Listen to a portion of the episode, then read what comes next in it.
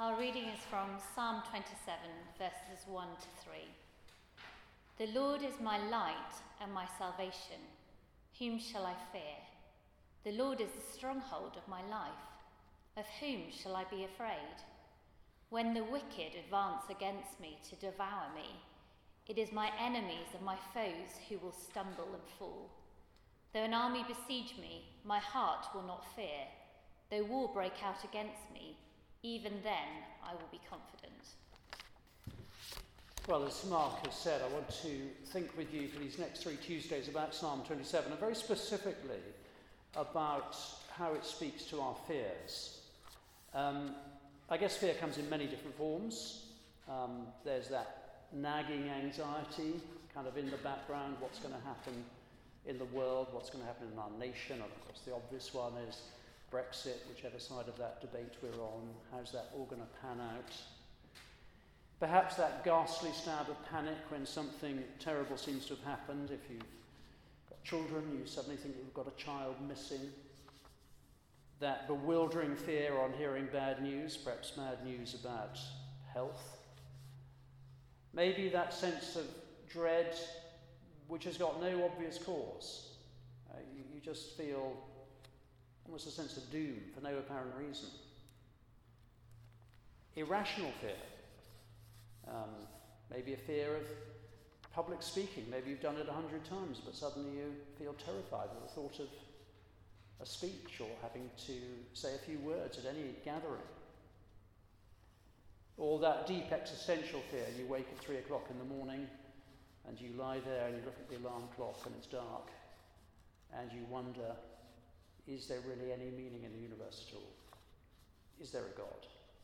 Is there any purpose? Now, of course, some fear is good. Um, it's good that we fear stepping into the road without looking.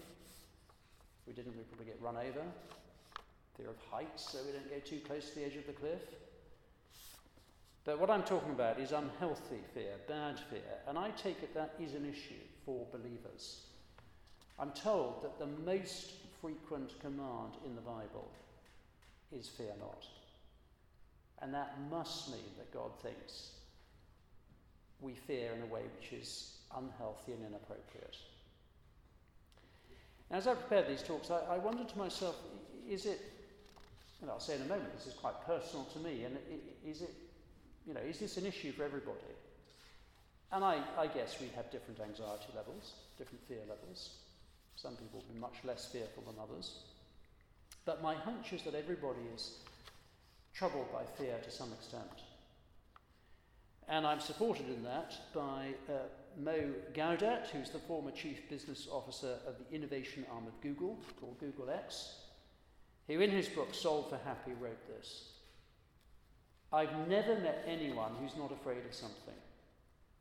Some may hide it well, keeping a brave face, and some may not even know the motivation for much of their action is fear.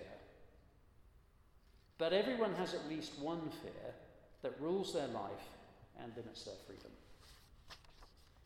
Now, I believe that Psalm 27 is a huge help to addressing the fear which limits our freedom. And I believe that because it's been my own personal experience.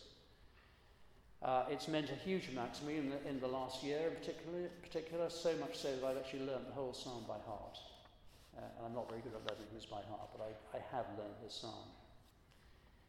As I said, I came to London as vicar of St Simon's eight years ago.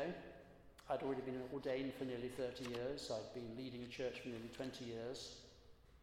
And uh, I didn't anticipate that I would feel so much fear and anxiety about taking on a new church and parish. So much fear about ministry in London, much of it irrational. But this psalm has meant a huge amount to me. It's the single most helpful piece of writing I found um, in Scripture to help with that. So we're just going to look at the first three verses today. And uh, if you've got your little order there, just notice the references to fear in these verses. Verse 1 Whom shall I fear? Of whom shall I be afraid? Verse 3 My heart will not fear. Even then I will be confident. Confidence, of course, the opposite of fear. Now, David would not write, My heart will not fear, if he'd never felt fear. If he hadn't felt fear knocking at the door and barging its way into his life, he wouldn't be writing that. He writes, My heart will not fear, because he's climbing out of the pit of fear, not because he's never fallen into it. What was it that was causing him to fear? Well, we discover that towards the end of the psalm in verse 12. There's a clue, I think, where he says, False witnesses rise up against me, spouting malicious accusations. So maybe this is set in the early part of his career. If, if you remember the story of his life, he, um, in the early part, he was in Saul's court and he was accused of trying to stage a coup and take over, and Saul tried to murder him. And it must have been a very worrying time for him. And he would have heard witnesses spouting these malicious accusations. And maybe that specific situation is something you can relate to. Maybe you've had that, people saying lies about you or slander. And it can be a very frightening thing. Now, how does David deal with that? Well, two very simple things, and these are, in a way, very basic lessons of the Christian life. This is going kind of right back to the beginning. But speak to yourself about God and speak to your fears with contempt. And notice the very two first words of this psalm, the Lord. David doesn't begin with his fears, he begins with his God. He doesn't begin with his problems, he begins with his Lord. Before he addresses his threat, he proclaims his God to himself. He states what the Lord is to him my light, my salvation, the stronghold of my life. So you've got a literal word there sandwiched between two metaphors. The literal word is salvation. Um, from the word salvation, we get our English word salvage, as in the gold was salvaged from the wreck. And time and time again, God had found, uh, David had found that God had salvaged him from the wreck of Saul's court and his murderous anger. And the first metaphor is light. And light in the Bible generally stands for joy and happiness. And we can see why, probably. We, we, you know, we use words like, uh, we speak of a dark mood or dark days or dark feelings. Many people feel sad when the days are shorter and darker, happier when it's light. So David found joy in his God. And the other metaphor is a stronghold. And of course, this meant a huge amount to David because he, for many years, was a fugitive. And he was fleeing from Saul Saul tried to murder him. And he, he hid in these mountain caves, which were a stronghold to him. So it's an image of safety. I love that combination of that literal word and the metaphors. Because what fear creates so often is dark feelings sad feelings, depression. And fear arises when we feel unsafe. And God, in his, with his salvation, is the answer to both. Light to give us joy, and a stronghold to make us safe. And of course, as Christians, we know more about that salvation than David did. Because we know about the one who was called Jesus, which means the Lord saves. And we know He is my light. And He will bring me to that place where, in the words of Revelation, there will be no more night. The Lord God will give them light. And we know He is my stronghold and will bring me to that place where there is no more death, or crying, or mourning, or pain to threaten me.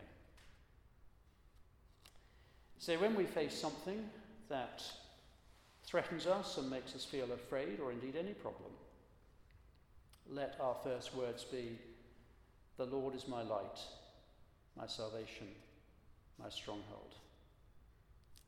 So David had these false witnesses spouting malicious accusations against him. But his first words were, The Lord. He is my light, my salvation, my stronghold. All too often, my first words when I'm afraid of something is, oh no, isn't it awful? What shall I do? Such an important principle in the Christian life to start not with my problems but with my God. Perhaps some legal dispute threatens us. I start my prayers by saying, The Lord is my light and my salvation, my stronghold. Perhaps we worry about the social fabric of the nation. I start my prayers by saying, The Lord is my light and my salvation and my stronghold. So David speaks to himself about what God is, or who God is to him, but also what God has done for him.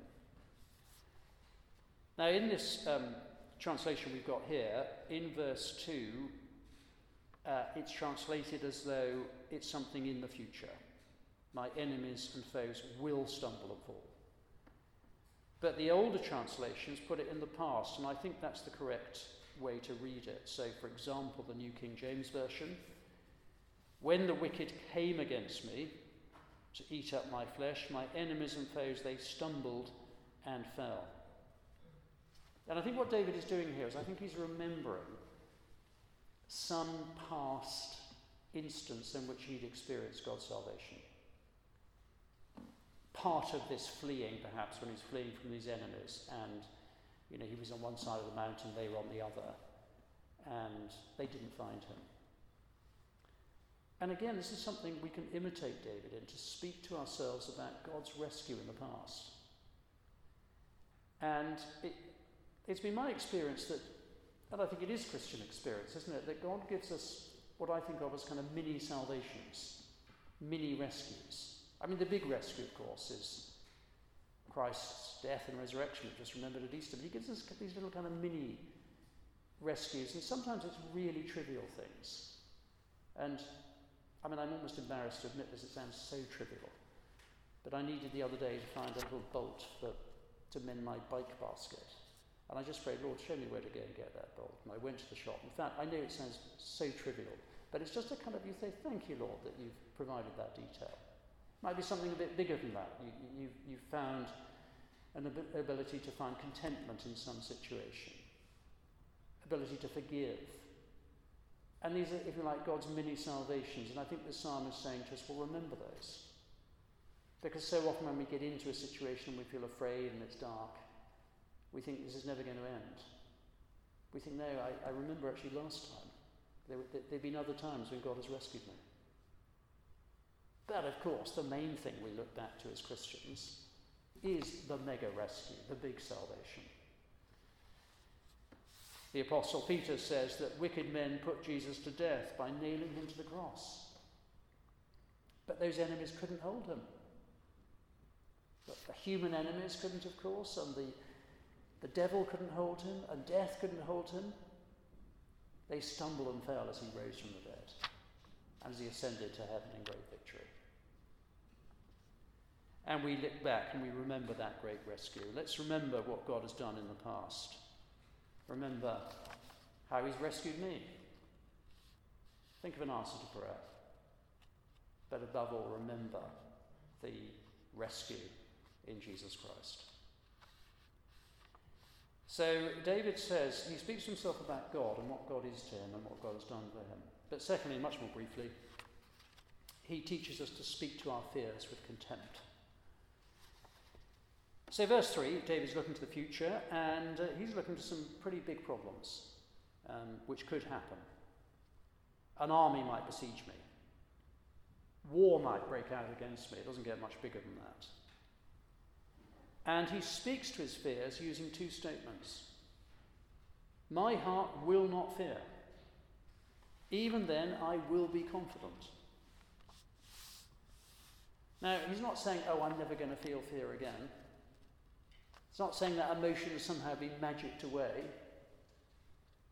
But in the light of God, being his light and his salvation and his stronghold, he's challenging his fears. I love the way one ancient commentator puts it. From the high tower of his confidence, he looks down on his dangers with contempt. From the high tower of his confidence, he looks down on his dangers with contempt. And again, we've got much greater reason to do that than David. Because we can say with Paul the Apostle, If God is for us, who can be against us? What can separate us from the love of God? Nothing. And from the high tower of that confidence, standing as it were on the cross and the resurrection and the ascension of our Lord, we may challenge and should challenge those fears with confidence. Because in the end, what can they do to us? They cannot separate us from the love of God. So, what does David, David teach us about dealing with unhealthy fear? He says, Speak to yourself about God and speak to your fears with contempt. Angelina Jolie, the uh, celebrity, famously had an operation to remove her ovaries because of fear of future cancer. And a young woman had the same operation and she was interviewed and she was asked why she'd done it. And she said, I saw it as an operation to remove fear. And you can sympathize with that, can't you? An operation to remove fear. But the trouble is, it can't do that. It may remove one fear, but you can bet there are dozens more just lining up at the door to, to, take, to take its place. And the better answer, the Christian answer, is to do as David did to speak to yourself about God and to speak to your fears with contempt. Let's pray together. O Lord our God, pray for each person here that we might know that you are my light, my salvation, my stronghold, and that we might speak to ourselves of what you are to us and might challenge our fears. And we know that this will always be a struggle. This will always be something we need to wrestle with, but may we make progress and may we believe in what we're taught through your scriptures and give us increased confidence and peace in you through our Lord Jesus Christ, who has risen from the dead.